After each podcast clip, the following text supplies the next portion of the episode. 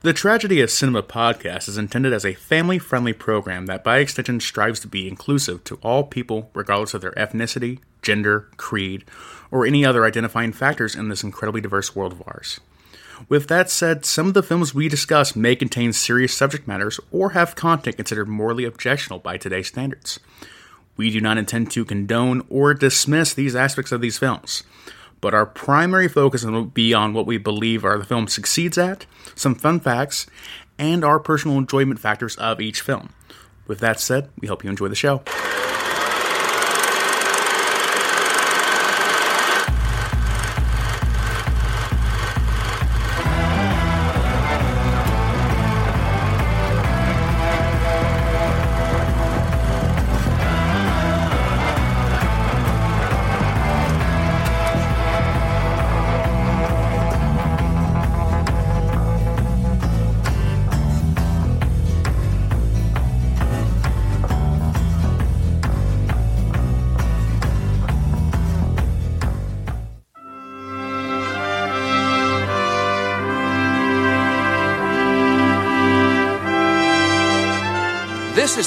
College in 1962. You know, 1962 had to be the best year of my life. I was a member of Delta Tau Chi.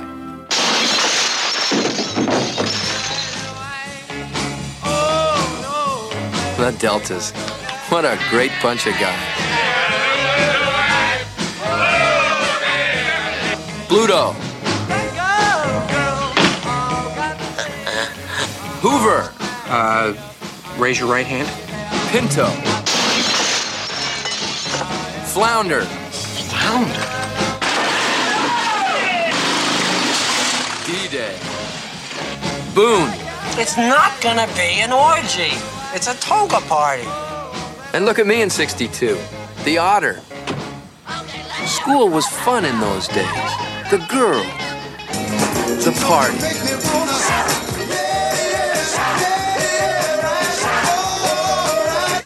Friendships. The girls. Of course, we had our problems. Find me a way to revoke Delta's charter.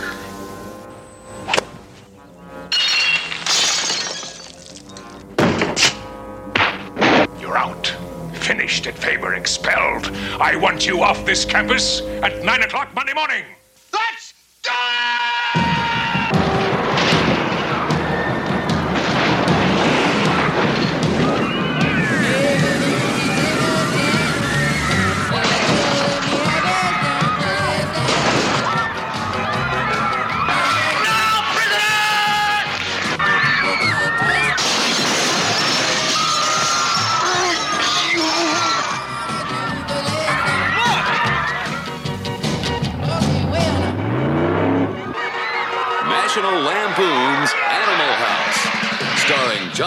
John Belushi, Tim Matheson, Would you go out with me? and Donald Sutherland as Jennings. Now, was Milton saying being bad is more fun than being good? National Lampoon's Animal House.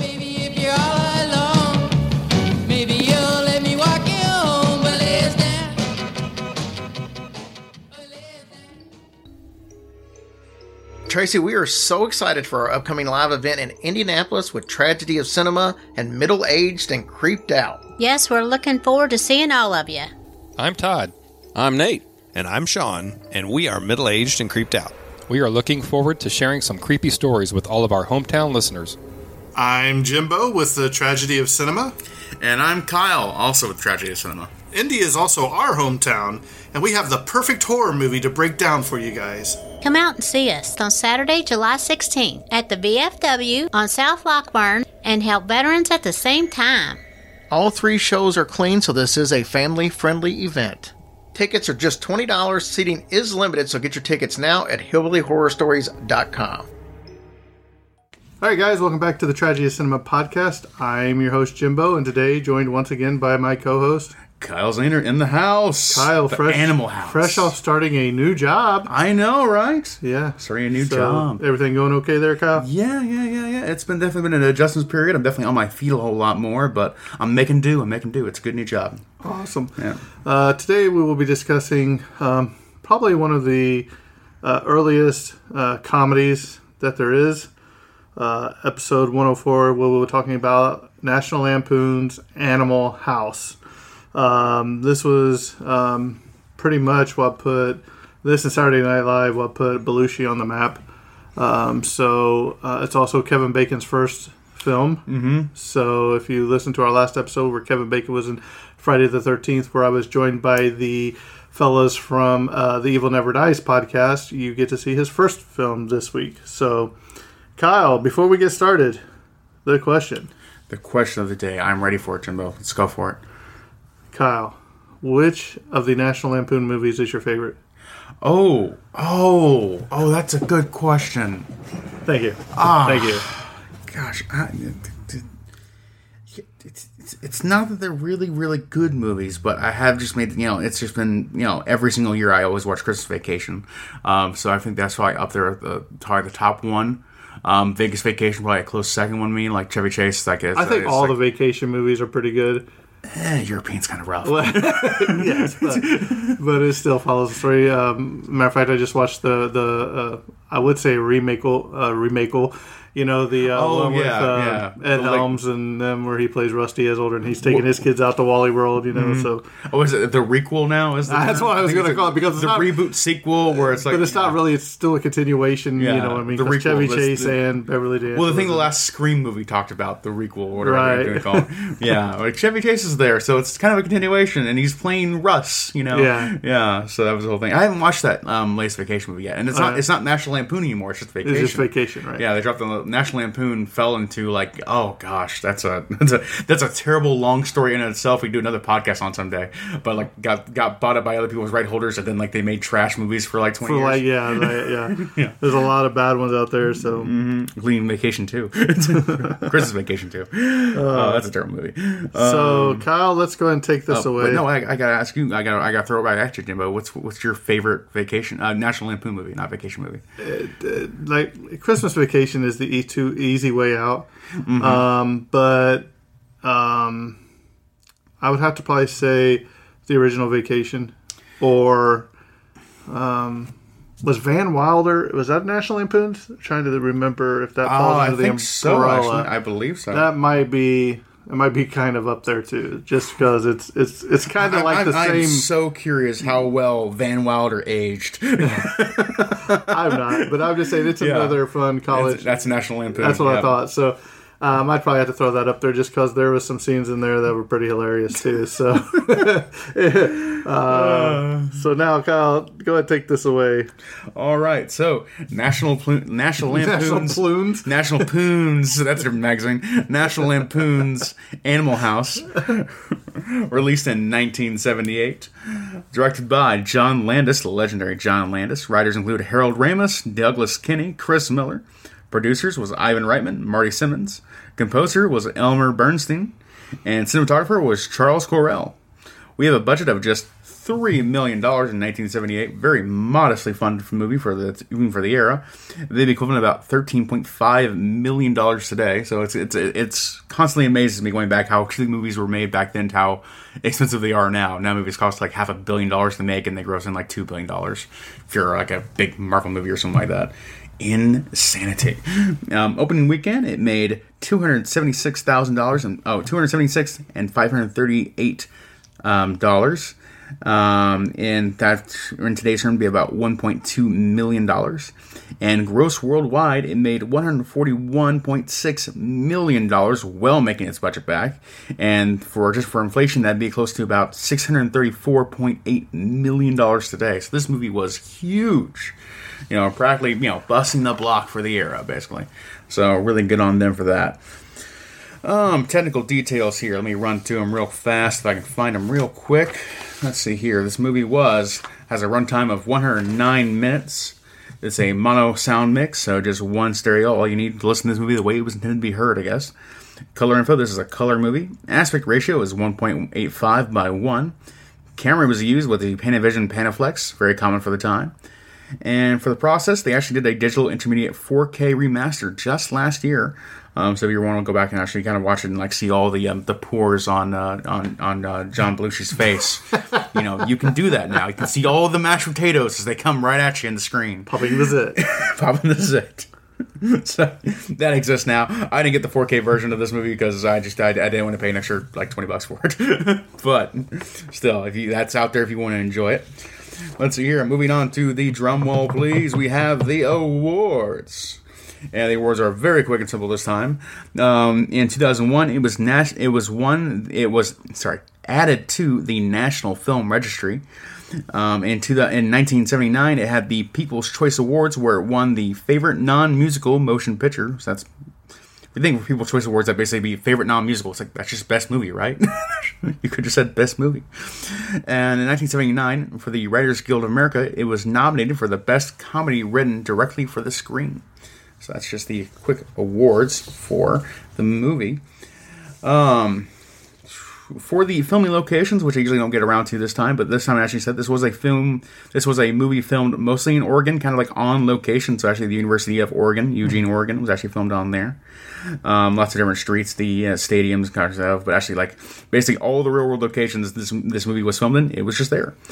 Um, the filming dates were um, they started in October 1979 and ended in November of 1979. So that's just eight weeks, which is a very quick turnaround, even for a three million dollar movie of the time. So very good there. And then let's see here. That covers. Uh, oh, uh, for production status, by the way, the movie was um, fully released on July 27th of 1978. There's that's the actual full release date going on right there. And that concludes all the technical details and awards. So we'll move on to the cast here. We have Tom Hulce playing Larry Kroger, um, who best known for movies such as Amadeus in 1984. Then we have Stephen Furst playing Kent Dorfman, who uh, best known as movies from Babylon 5 in 1993. Mark McAuliffe um, playing Doug Niedermeyer, um, also seen in One Crazy Summer in 1986. I love Niedermeyer in this movie. He's Niedermeyer hilarious. is fantastic. Every little thing, he just steals them all. Uh, then we have Marie Louise Weller uh, playing Mandy Pepperidge, and um, she was uh, movies such as Fantasy Island in 1977. Then we have Martha Smith playing Babs Jensen. She was in such movies such as Broadcast News in 1978, 1987. My bad, 1987. Then we have James Daughton playing Greg Marmalin, Mar- Marmalard. Greg Marmalard. There we go. he was in Spies Like Us in 1985. Then we have the legendary Kevin Bacon playing Chip Diller. He was on Footloose in 1984 and movies like Tremor and uh, Kevin Bacon just doing a lot of cool stuff. I think he's doing like a cop drama show now. You know, I think you ever heard of the Six Degrees of Bacon? Six Degrees of Bacon, yeah. Like every person in Hollywood has somehow worked with Kevin Bacon. I, I think I think like everyone in the world's only like seven, six, seven degrees off from anyone else. Right. Yeah. Um, I remember Tom Hanks and like uh, he was on the Colbert show and Colbert's like, so who's the best smelling actor? And Tom Hanks just looks and like sneaks up and like. Kevin Bacon. good joke, good joke. Then of course have the legendary John Belushi. Um, John Belushi, of course, got his basically his big break right here, if not also considering Saturday Night Live, also in 1975 and around those years. Um, of course, also best known movies like The Blues Brothers and other stuff like that too. Um, unfortunately, short lifespan. He died kind of early, but um, still legendary actor in his own right, made a huge impact on the world. Then we have Douglas Kenney playing Stork. He was in Caddyshack in 1980. Chris Miller playing Hard Hardbar. He was in Multiplicity in 1996 with uh, Michael with Mark Keaton. Michael Keaton. There we go. Thank you. And then we have Bruce Bonman, Bonheim playing BB. He was in Delta House in 1979, another little college frat movie, I believe. Then we have Karen Allen playing Caddy. She was in Indiana and the Raiders of the Lost Ark in 1981. James Widdoes and playing Robert Hoover. He was in Eight Simple Rules back in 2002. Tim Matheson um, playing Eric Stratton. Um, he was on the West Wing show from 1999 for, uh, I believe, three seasons. So it would have been like a 1999 to 2002, if I remember correctly. I don't know if you guys see the whole season, see the whole show or not. Um, Peter Riegert uh, played Donald um, Sh- um, Schostein. Um, he was in The Mask in 1994 with the legendary Jim Carrey. Um, Bruce McGill playing Daniel Simpson's Day. He was in Law Abiding Citizen back in 2009, uh, pretty recent actually. You know, 2009. Uh, gosh, 2009 was 12 years ago. Ah, Where the years go, Jimbo. Um, then we have Jewish Daniel playing Mothball. Great character name. just just really on the nose there. like it. Um, then we have he was in Trading Places in 1983. Then we have Donald Sutherland uh, playing Dave Jennings. He was in the uh, uh, Donald Sutherland, Dave Jennings, also, of course, uh, Donald Sutherland, legendary actor his own right. Um, he was uh, pretty noteworthy for the Hunger Games um, trilogy. He played um, Mr. Sn- uh, President Snow, I believe. Then we have John Vernon playing Dean Vernon Wormer. Um, he was in the Dirty Harry first Dirty Harry movie in 1971. Then we have Junior playing oh, playing the character Trooper. Um, he was in the char- he was in the movie The Black Stallion in 1979. Don't have a full name for Junior, just have Junior playing Trooper, which is fun thing for the IMDb cast right there. Um, then we have uh, Casser De, De Novo uh, playing Mayor Carmine DePasto. Um, he was in Mean Streets in 1973. Then we have Sonny Johnson playing Otters Coed, um, and she was in Flashdance in 1983. Then we have Verna Bloom playing Marion Wormer. She was in High Plains Drifter in 1973. Then we have Sarah Holcomb um, playing Clorette DePasto in Caddyshack. Uh, she was also in Caddyshack in 1980 as well. Moving on to the last page here, we have Otis Day playing um, Otis Day, his actual character, his actual name, I guess. He's just playing his real life person. Um, he was in Car Wash in 1976. We have Eliza Roberts playing Brunella. Um, she was in the Tasmanian Devil in 2021, so just last year. Good for her, keeping the acting movie going. Then we have Lisa Baur playing Shelley. Uh, she was in Charlie's Angels in 1976. Robert Elliott playing Meaner Dude. That's a great. Just ah, just, did you run the movie? No, I was the guy who's who played Meaner Dude. I like there was Dude, and then I'm Meaner. So dude. that's like if me and you were in this movie, you would be Kyle, played by the fat dude. Yeah. And Jimbo would be the fatter dude. something like that. Yeah, yeah, something like that. like I'm bad guy number three. number two is so much better. I can't deny it. and that goes on to when we go on to the next character here. Reginald Farmer was playing the meanest dude. Uh, yes, could you give me uh, your resume of all your acting credits? Yes, well, I was the meanest dude, the meanest, the fattest dude, the fattest dude, and the coolest and dude. the coolest dude. You're hired. wow, I've never seen such an outstanding resume, Resume. before. Uh, I would, I would, I would have that as a plaque on my wall. Just I was the meanest dude at Animal House. Uh, he was also in Fast Times at Richmond High in 1982, Where he played the highest dude. The highest dude, exactly. The highest dude. Far out, man. Pizza. That's for me. That's for me. okay, we have uh, Priscilla Lauris playing Dean's sec- uh, playing the Dean's secretary. She was in Buffalo Rider in 1976. Rick Abbey was playing Omega, the character Omega, um, best known just for this movie. I didn't have any other cast listing for him. Then we have John Freeman playing Man on the Street. Um, he, he was in Street Girls in 1975. Then we have Sean McCartin playing Lucky Boy. Um, he's on uh, the movie Rough Crossing in 1997. Then we finally we have Helen Vick playing the iconic role of sorority girl number two in School Spirit. and that is the She cast. wasn't good enough for sorority girl number, number one. one. Sorority girl number one. That was that was a tough that was a tough get. Um, but you know she she she was offered sorority girl number two, so she got that. So we got it done. And that concludes the cast of. All right, Kyle, let me throw this question out there to you. Animal House. I'm gonna throw Yes. this question. Do you think that this movie could be remade today?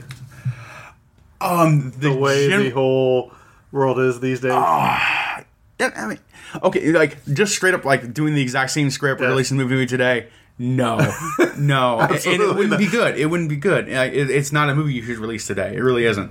Like I understand why people appreciate it now. Um, I personally don't like don't don't agree with it, but like uh, you know, there's a lot of funny bits and there's things you can still laugh at, but like you can't just have that straightforward entirely the plot same.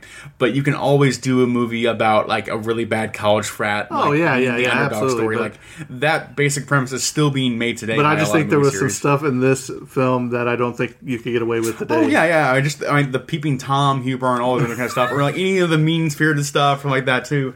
I mean, there's other film series that had like you know similar kind of raunchy kind of you know comedy to it, but uh, you know it, just you know, one like like movies that, that there are still movies today that get made kind of like that, but those are like straight to DVD kind of movies right now, and like they have no place in the theater anymore because now Right. theater movies just have to be they either have to be like I think wasn't there one called dramas like Dorm Days or something? Mhm. Uh, that might have been a National Lampoon's uh, thing. So, yeah, I, I agree. I don't think a lot of it could be done today. Um, so, for we'll better start- and for worse. I mean, there's a lot of stuff we're like, right. you know, So let's talk about some of the stuff that did happen on this set or about the movie.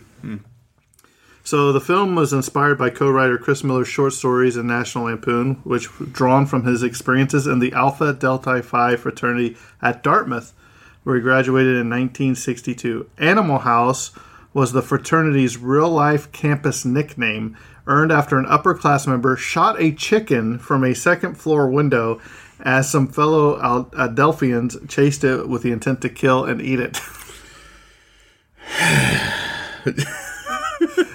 yeah. I never went to college. But if you did, this would be something. Cod be the one out there running for the yeah. chicken. Shoot it! Shoot it! That's one thing. You, you, you know, you throw a bunch of like 19, 20 something year olds in like a house, and like, there you go, take care of yourselves now. Undoubtedly, you know, mischief will happen. I, I get it. You know, it's just when those things go south, they go south real bad.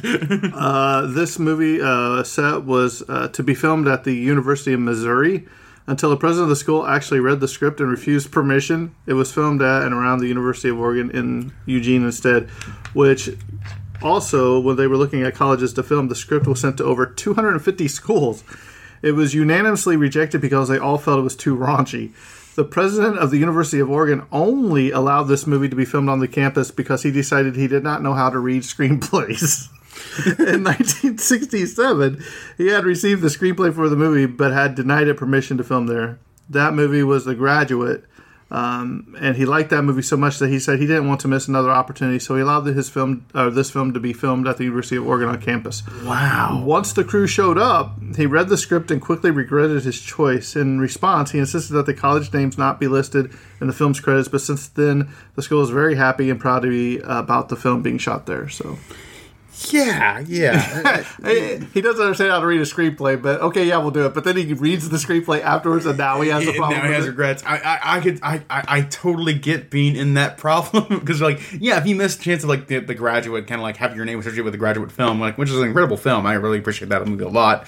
And then like immediately get like the Animal House script, which I bet reading the Animal House script, you're like, oh, this is trash. This is What? filth. What? This is you know. universe do you have to live in when you see the title of a movie called Animal House and you say, "Oh, let's And you don't- associate them with this school," right? Might be I don't know if it's anything more in notes, but look, it could have been like under a different name or something like that too, or like fraternity days, something like that. Like is the initial code. Animal Oral House. Exactly, exactly. Yeah, yeah. It's it's it's frat days, some some other like generic name like that, and the Animal House comes later. Like, well, like ah. Bambi's Mansion or something. like what did we do? What did we do? Why did we agree to this? Um, you know, but then the movie comes out and it's actually good, and also it's so outrageous and like over the top that it can't be realistic, so it doesn't look, reflect badly on the college after it comes out. I think. Uh, Babs uh, became a tour guide at Universal Studios. Remember at the end where they're doing all the credits? Well, the credits for this and other John Landis films contain an advertisement for a tour at Universal Studios. The ad says, Ask for Babs. As of 1989, though, Universal Studios no longer honors the Ask for Babs promotion, which was either a discount or a free entry. That's great. Uh, before Donald Sutherland, was bought, brought on board, John Belushi was the highest paid actor in the cast at forty thousand dollars.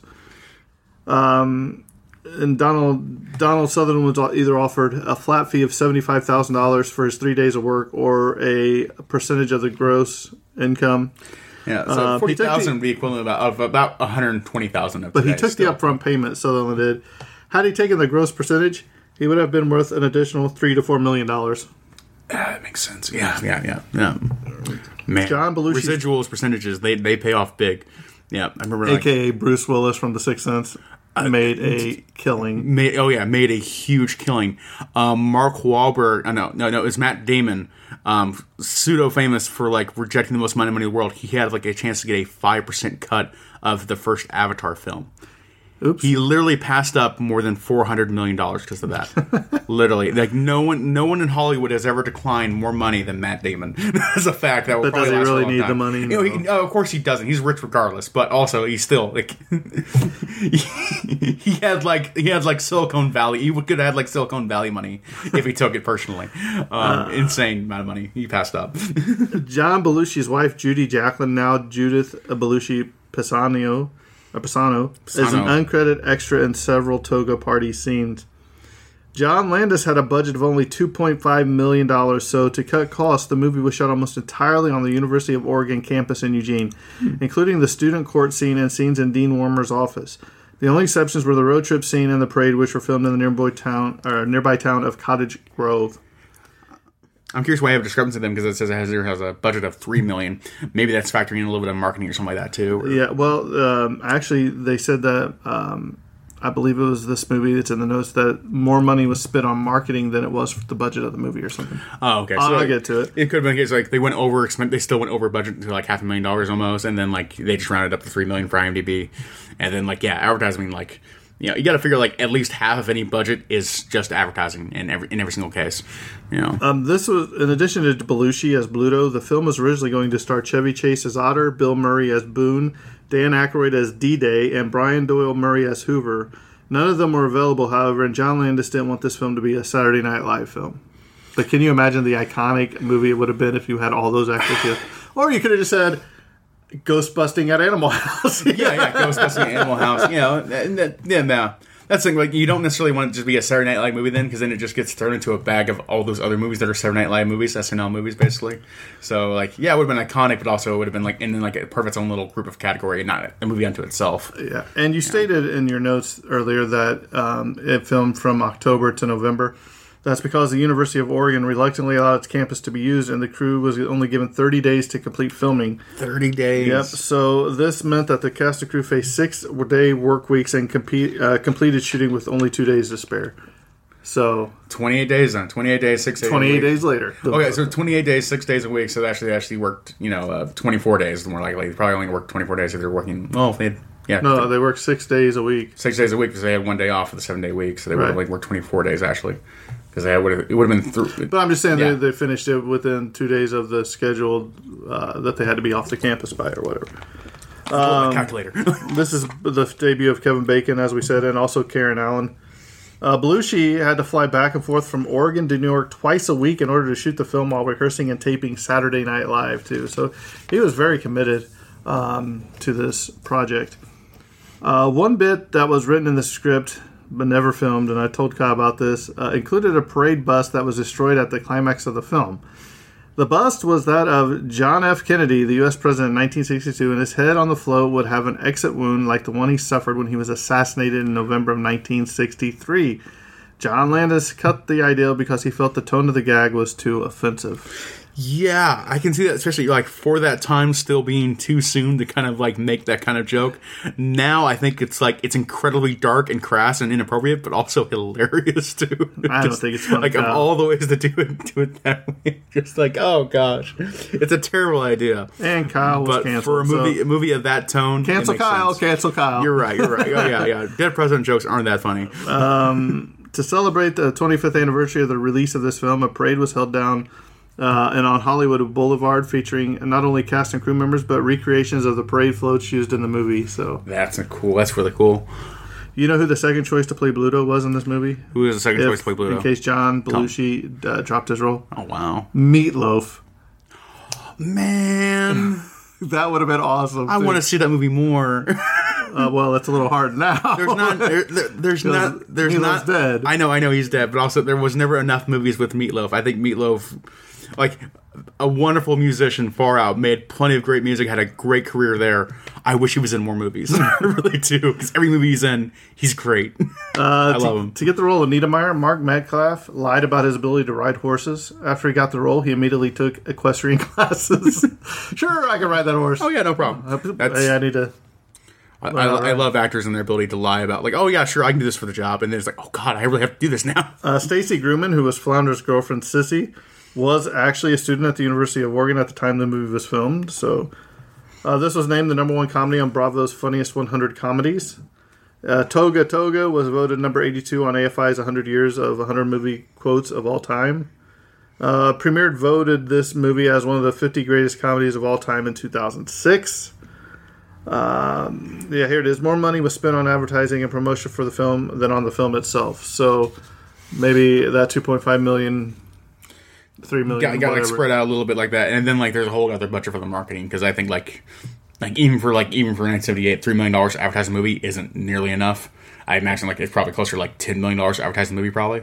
And actually get that success kind of like rolled out, you know, and also word of mouth had to spread too. Well, you got to remember there was low. no social media or anything. Yeah, yeah, yeah. So you actually do newspaper or printed, yeah, yeah, printed ads, all that kind of stuff, trailers on televisions, all that kind of stuff, and then uh, and I'm sure word of mouth had to carry it a long way too, because opening weekend only being like under three hundred thousand, but then having a gross worldwide of 141 million, like. Man, the next weekend had to be pretty good. Then it had to keep getting bigger, and I imagine it like this Word sounds like mouth, yeah. This probably had be movies like uh, like not like Dances with Wolves, but like probably a movie had a very long tail in a theater chain that movies just don't really have anymore. Again, you know, like you know, no movie stays in a theater for like six months unless you're like Avengers. right. Uh, the hole that John Belushi makes in the wall with the guitar was the only physical damage occurred to the house during the entire production. Instead of repairing it, though, the fraternity placed a frame around the hole with an engraved brass tag to commemorate it. That's that's, that's a very college thing to do. Harold Ramis, who is famous for what, Kyle? Ghostbusters. Thank you. Co-wrote the film, based some of the pranks on his college experiences at Washington University in St. Louis, specifically when Otter and Boone are getting golf, uh, hitting golf balls at the ROTC. I miss man. Harold. Yeah. I- I- like once you like, man, man, if he was still alive, he'd still be writing amazing stuff today. I always feel bad about that. Uh, after the first day's shooting of the homecoming parade, there was a heavy rain that night. The next day, the production crew rented a field burning tractor that shot flames across the width of the street to try and dry it. Wow, they should have filmed that too. Yeah. Just, just for anything, just in case they needed that. Just in case they needed John uh, Belushi's performance in the cafeteria scene was entirely improvised. Uh, when he began putting uh, piling the food on his tray, director John Landis urged the camera operator to say, "Stay with him." The infamous "I'm a zit" gag was also improvised, and the reaction from the cast is completely genuine. just completely being distressed by yeah john uh yeah man john makes this film. He really does. I would have loved to see meatloaf too but also i admit like john just he knows good comedy. When he sees it he just knows what to do. Uh, the scene in which Bluto crush, crushes a beer can into his forehead and smashes a beer bottle over his head to cheer Flounder up took 18 takes to get right because Stephen Furst kept breaking character by laughing. My gosh. Or he could just not like to and just be like, do it again, do it again, that's so do it again. cruel. That's so cruel uh, I remember um, there was a story about the um, the Suicide Squad movie, the, the last one came out, and uh, it was uh, John Cena. They had a take where he was eating like these um, chicken, like uh, chicken parm thing, just like that, like a whole like little like or like a fish stick size like piece of chicken, and they did like 28 takes of it. And the way he did this first take is like he done the peacemaker, like well, peacemaker he just eats things all together. It's just pure fuel, so he just eats it in one bite. They did that 28 times. 28 takes. I'm just like, okay, just eat this entire chicken piece. and he ate it. And I that'd be just laugh. I, I, they took a picture of him like around his 28 take, and John Cena just looks miserable, and I love it. Uh, how can you do that? You can't see him, Kyle. exactly, exactly. They took a picture of. They took a picture of the log, and, and the, around that log there was the aura of, of misery. You see the ch- chicken nugget flow through. Exactly. All right, the scene in which Bluto, oh, we already said that. Uh, Niedermeyer's horse Trooper was portrayed by Junior, who subsequently appeared in The Black Stallion as the horse Napoleon. Oh, wow. Yeah. Yeah. Uh, during their bonding week uh, before filming, the seven Delta parties uh, partied a lot in their hotel. Bruce McGill actually stole the piano from the hotel's lobby and moved into his room so that the group would have music. How? How do you steal a piano? well, you know, not a lot of pianos are, are uprights and they're on wheels. Yeah. so you can wheel it right out. So. Uh, I'm, I'm Still. assuming they weren't on the top floor of this hotel. Yeah. because you'd have to carry it You up. couldn't the, fit it in the elevator unless you no, where if, the but, freight but if elevator it's, was, if, it's, like that. uh, if it's a motel or hotel, you know the difference Yeah, is inside outside. yeah. but still, yeah, I wouldn't have went that far. Um, re- this is uh, repeatedly one of Donald uh, Sutherland's favorite uh, films of his. He described working it as the funniest uh, and the funnest experience that he had had on a set. The bottle of whiskey that Bluto chugs was actually iced tea. This was part of keeping John Belushi away from alcohol and drugs. He was also excluded from the rest of the cast staying at the Rodeway Inn prior to the shoot because we all know he had a problem with that. So they were trying to keep him sober and everything uh, during this time of the shooting of the film. Um, also, we we said that this is Kevin's biggest first role. So when he went to the premiere, he wasn't allowed to sit with the rest of the cast because the ushers didn't believe he was in it. He had to sit in the back with everyone else. no, no, I'm in it. Yeah, right, kid. Yeah, yeah, yeah. This bacon guy is in a movie. What? He's got to be joking. Uh, during an A&E documentary on the 30th anniversary of the movie, it was revealed that when Bluto takes Charming Guy's guitar and smashes it, the scene was completely improvised from the script. The terrified reaction from the actors and actresses is genuine. Sorry. so, so good. Like it was an accident. I love that. so Uh, Kevin, this is Kevin Bacon's favorite uh, film of his. Um, John Belushi did get a bonus after it became a hit, on top of his forty thousand dollars that he earned. Um, other than John Belushi's opening yell, the food fight was filmed in one shot, with the actors encouraged to fight for real. Flounder's groceries handling in the supermarket was another single shot. Stephen Furst deftly caught the many items John Landis and Tim Matheson threw at him, amazing Landis. By filming the long courtroom scene in one day, Landis won a bet with Ivan Reitman.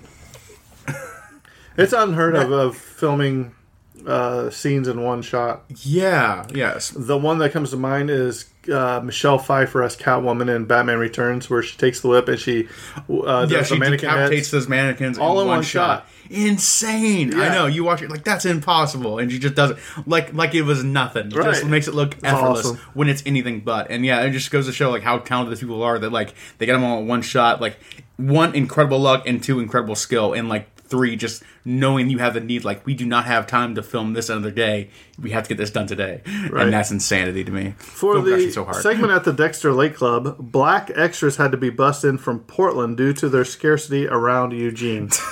so yeah, that- we can just leave that alone if we want. Um, I'm just saying. Yeah. Well, just imagine like going around. It's like we need we need some black people for this scene. How can we find? Like we just gotta bust them in. There's none of them here. None Right. of them are in Eugene, Oregon. Yeah, that, that just you know. But in the '60s, late '60s, when this is supposed to take place, or Mhm. when it came out, the world was totally different back then. You know what I mean? So Yeah, yeah. Um, I'm I'm glad to see we've grown a little bit as a country, but there's still a lot more improvement There's we still- need to do. there's certainly a lot more, yeah. Um, during the scene where the Delta House are going to put the horse in Wormer's office, before they get it through, where Bluto is dressed in black and runs up the steps and stops, then jumps from side to side. If you watch closely, you will see a small uncredited guest actor. A mouse runs across the middle step, stopping in the middle for a few seconds before continuing across. Coast is clear. Good. I have to, have to watch a little scene now just to see the little mouse. yep. Uh, this was originally going to be about Charles Manson in high school. Eventually, the i- idea was discarded and the story be turned into a very raunchy, funny riff on American graffiti. That's like a terrible idea. That's a terrible idea. It's a terrible idea. Who would think? But you would have watched it. No. yes, you would have. That sounds awful. That's such a. I, I mean. Okay, I'll, there's a younger me who definitely would have wanted to watch that film, but as an adult now, like, no, I don't want to. Like, he's just a psycho. He's just a he's a dumb psycho. I don't. He would have fit right in with them. he would have had no problem killing the horse. of course. Right. Of course. I mean, no, no, the, the real film you make, if you want to make the, that that film, is like you just do Charles Manson and the Beach Boys. That's the movie oh, you do, and never even mention that he went on to do what he did. Uh, let's move past that. Um, the food, fi- food fight So scene dark. inspired the video game. Uh, f- was inspired. Uh, blah, blah, blah, Blah, words are hard. Uh, the food fight scene inspired the video arcade game Food Fight, released by Atari in 1983. Mm-hmm. So I played that. It's a pretty fun game. Yeah, not a good. Not, you know, food fights in films, not enough of them. Not, they, they, they, it's like they like they were like they happen in the '90s a little bit in kids movies, and then they just stopped forever. I Kyle, top top three famous food fight scenes top three famous in cinema. Go. okay, this movie won. Uh, you can't take this movie. No, this this movie is number one easily. I, I I stand by it. I have to. I have to. Um, now I have to think of two more fights. I want this to done my mind is Ernest goes to camp. I I think there's a food fight in like Max Keeble's Big Move, which I watched when I was like seven or eight. I think. That's all I can think of.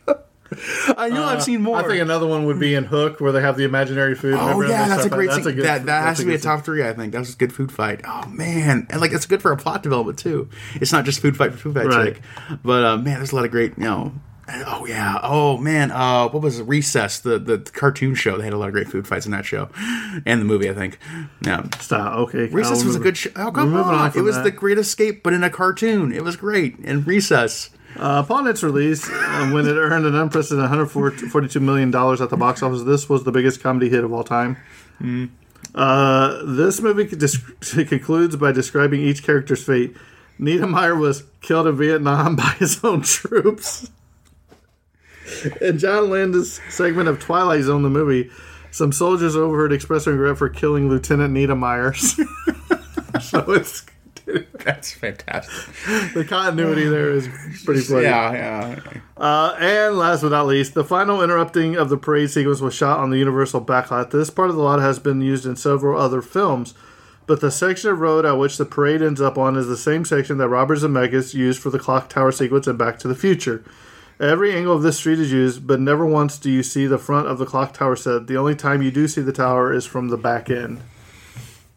So, Kyle, what do you think of Animal House? Ah, man, those new honestly, the notes we just ran through made the movie more fun of me and retro indirectly because I was walking in like, ah, you know, I get why this was funny, but I don't like it.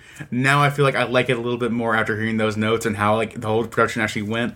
Understanding that gives me the background to be like, oh, you know what, this movie does sound like a lot of fun hijinks now.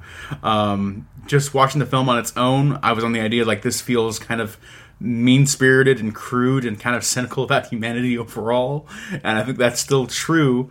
Um, it's definitely it's a particular kind of taste of comedy especially for that era you know uh, you know 70s and 80s they have their own thing going on definitely. Uh, but I think if you're willing to kind of look past um, some of the darker parts of that and look at what like it does right, it does them really, really right.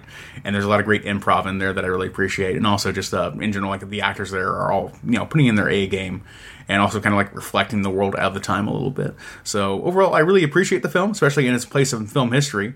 Um, personally, I'm probably not going to watch very often. I might watch a couple more times in my life, and that's going to be maybe it if I watch it even that many times. But overall, it's a it's a fine film. It's, it's it's well worth watching at least once. I think. Jimbo, how do you feel about it? Well, you know, going in when you're watching a National Lampoon's uh, comedy of any sort, there's always going to be that raunchy um, jokes. Um, there's also a lot of um, sexual innuendos. I'll say um, some some off-color jokes, some uh, nudity. There is a little bit of nudity in this, so be warned if you watch it. Um, so you know that stuff going in, um, and it's one of those films where I can see, especially at the time, why it was the movie and why it made so much money because it, it, it was kind of riding the coattails of Saturday Night Live a little bit. I do I do think, even though they didn't want it to be a Saturday Night Live movie. Um, Yeah, it And- casts a long. It ca- uh, SNL casts the shadow over Right, this film a little bit, right. Not in a bad way, but just does. Um, just can't avoid it. did I like it? I don't want to say I liked it. It was okay. Um, Mhm. It took me several times to try to sit down and watch it all the way through um, because you'd get to a certain part and be like, "Man, I gotta stop. This is either that or I was watch, trying to watch it too late at night." And I and some of the jokes they seem dated because I wouldn't even laugh. You know what I mean? Yeah, I wouldn't laugh or I feel like I didn't I have the patience for that kind of humor the anymore. scene with the horse it was pretty funny. Yeah, yeah. I thought they killed the horse in the office or whatever. Yeah. Well, I, I feel like like if, if someone walked in today with this kind of sense of humor, I would just like hate them and want to avoid them at all at all costs. But like willingly going into the movie, I can kind of accept it for what it is, and then kind of like get away with it a little bit. So yeah, I certainly don't hate it, but yeah, I do. Right. I mean, see, it's like it, it, it's, not enjoyable for a lot of those reasons too. It's know? definitely probably a top comedy just because it was pretty much one of the first um, in its era that Well, so many movies even today don't exist without Animal House setting up the framework for what these movies kind of are and having those like the the the the, the young adult hijinks kind of comedy movie, the ensemble cast. Like this movie set up that framework for so many movies like going forward. I think like like even like I think like I don't know why only like only on top of my head would be like uh not not a Christmas Vacation or Vegas Vacation, but like uh Oh gosh, I just lose it. I just lost the train. I just lost the train, Jumbo. Oh no! It just went to the dark tunnel without the sunlights on. out. Like uh, movies like The Hangover or something like that, where it's like a small group of friends like getting involved in a hijinks or something like that, or or other like major comedies that have like a large cast and kind of a raunchier tone, um, even like uh, uh, or even like uh, Step Brothers or like uh, like Seth Rogen's and Will Ferrell's careers. I don't think exist in the same way without Animal House setting up the framework from those movies. Right, right. You know, Um, so do I do I think it's one of my favorite movies? No. Um, is it worth a watch? Probably worth a watch. Um, just be known that when you get into it with a movie named Animal House, uh, there's a lot of stuff that's animalistic in it. you yeah, will. Um, well, think about all the good and bad of the 80s and then think like what would a really you know what would be considered crude for the 80s is a lot cruder now oh yeah, there's some some some places it's outlawed. So, yeah, yeah, seriously Um, Yeah, so- Like like uh, uh, isn't there the scene in here where the one guy you know he's he's falling in love with that one girl and she's like I'm only 13 or something you know and you're like uh you Yeah, know? yeah. so it tackles that whole issue too. So well there you have it. That's our episode on Animal House. Mm-hmm. Um, remember that our live show is coming up just a Right- few short weeks, less right around month the corner i'm so excited uh, for uh, hillbilly horror stories and uh, middle aged and creeped out here in Indianapolis. Um, if you want to still get your tickets, um, they're going fast. So the tickets can be purchased at hillbillyhorrorstories.com. Or if you go to Eventbrite, download the app on your um, iPhone or Google device or computer. Um, you just search uh, Hill- Hillbilly Horror Stories uh, in, in Indianapolis and it'll pull it up. Tickets are $20. Um, so make sure you come see us. I know several of our friends and followers of the movies uh, podcast are coming, so they've already messaged me. So it's going to be a good time.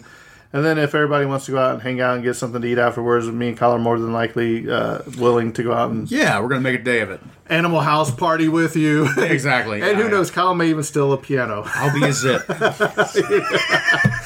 you will see us play Fatter and Fattest Boy in, in person. meanest so. dude coming right at you um, if you want to follow us on the, the Tragedy of Cinema Facebook page, uh, we have a lot of fun on there. Post a lot of crazy stuff. social medias we do fun stuff there I Kyle? doing there. TikTok, tiktok around the clock bet your money on it TikTok don't stop. Coming on. tiktok never stops Well, eventually Uh, we'll have a TikTok. it- it will be a thing someday, Um, yeah. So uh, I'll look into it. it's always on the back burner right. So um, you can follow us. I'm on Twitter. Uh, if you want to follow us on Twitter, um, I think I have an Instagram account, and I don't really post a lot of stuff on there, but Yeah. Start taking pictures of food from cinema movies, and posting on Instagram. Not a bad idea. you know, I always wanted to try the Turkish delight from the Chronicles of Narnia. you know, what is that? But that Just sounds repost amazing. binging with Babish videos.